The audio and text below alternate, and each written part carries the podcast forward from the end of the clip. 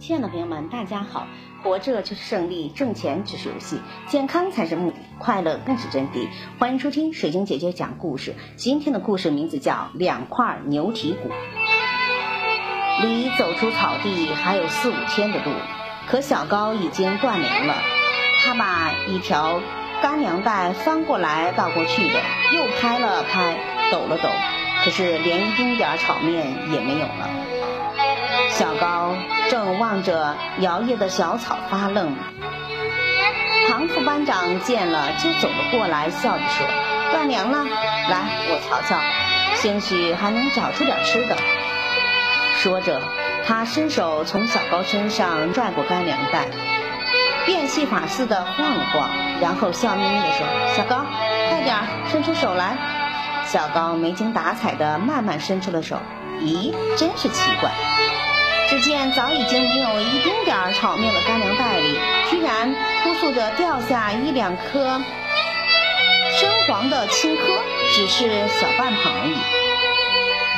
小高疑心瞧错了，便使劲揉了揉眼睛，真的是青稞，一颗颗的像珍珠似的混杂在一些草棍里面，有的草棍里还冒了一些淡绿色的小芽。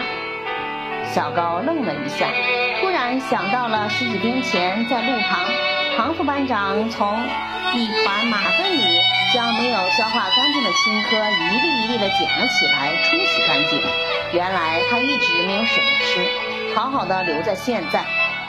刚才一定是趁自己不注意，他悄悄地放进了这个空的干粮袋子里。小高感动极了，抬眼望着班长那黄瘦凹陷的脸颊，鼻子不由一阵发酸。他将手中的青稞向班长塞了过去，怎么也不肯吃。就这样，两个人推了半天，最后唐副班长只好说。这样吧，咱们去采点野菜，煮到粥里一起吃。战士们分散开来，四处去寻找能吃的野菜。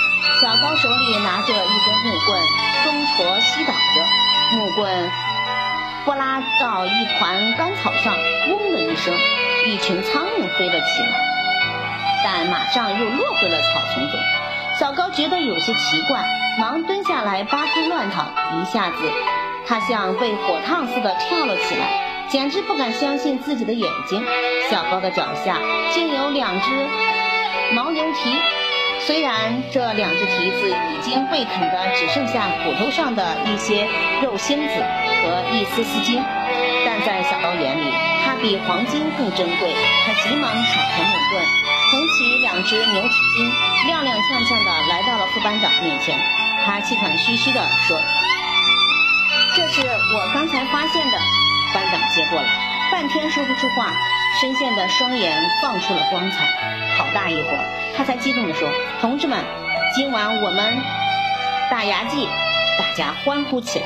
草地上燃起了红彤彤的牛粪火。副班长把牛蹄挂在了火上烧烤，不一会儿，一股扑鼻的烤肉味儿飘了出来。随着微风在草地上飘散开，战士们围成了一团，轮看着一点点的撕啃着那烤的焦黄的牛蹄骨。副班长高兴地说：“真好吃，这味道比家乡的烟熏肉还美呢。”战士们都乐着，七嘴八舌地谈笑着，伴着烤肉的香喷的在草地上散开过去。小高捡到了两只牦牛蹄。后不是自己享用，而是捧到班长面前，给大家一起分享。战士们在草地上能吃到牛蹄骨是兴奋的，生活在这样的有爱、团结的革命大家庭里，更是值得欣喜的。感谢收听，再见。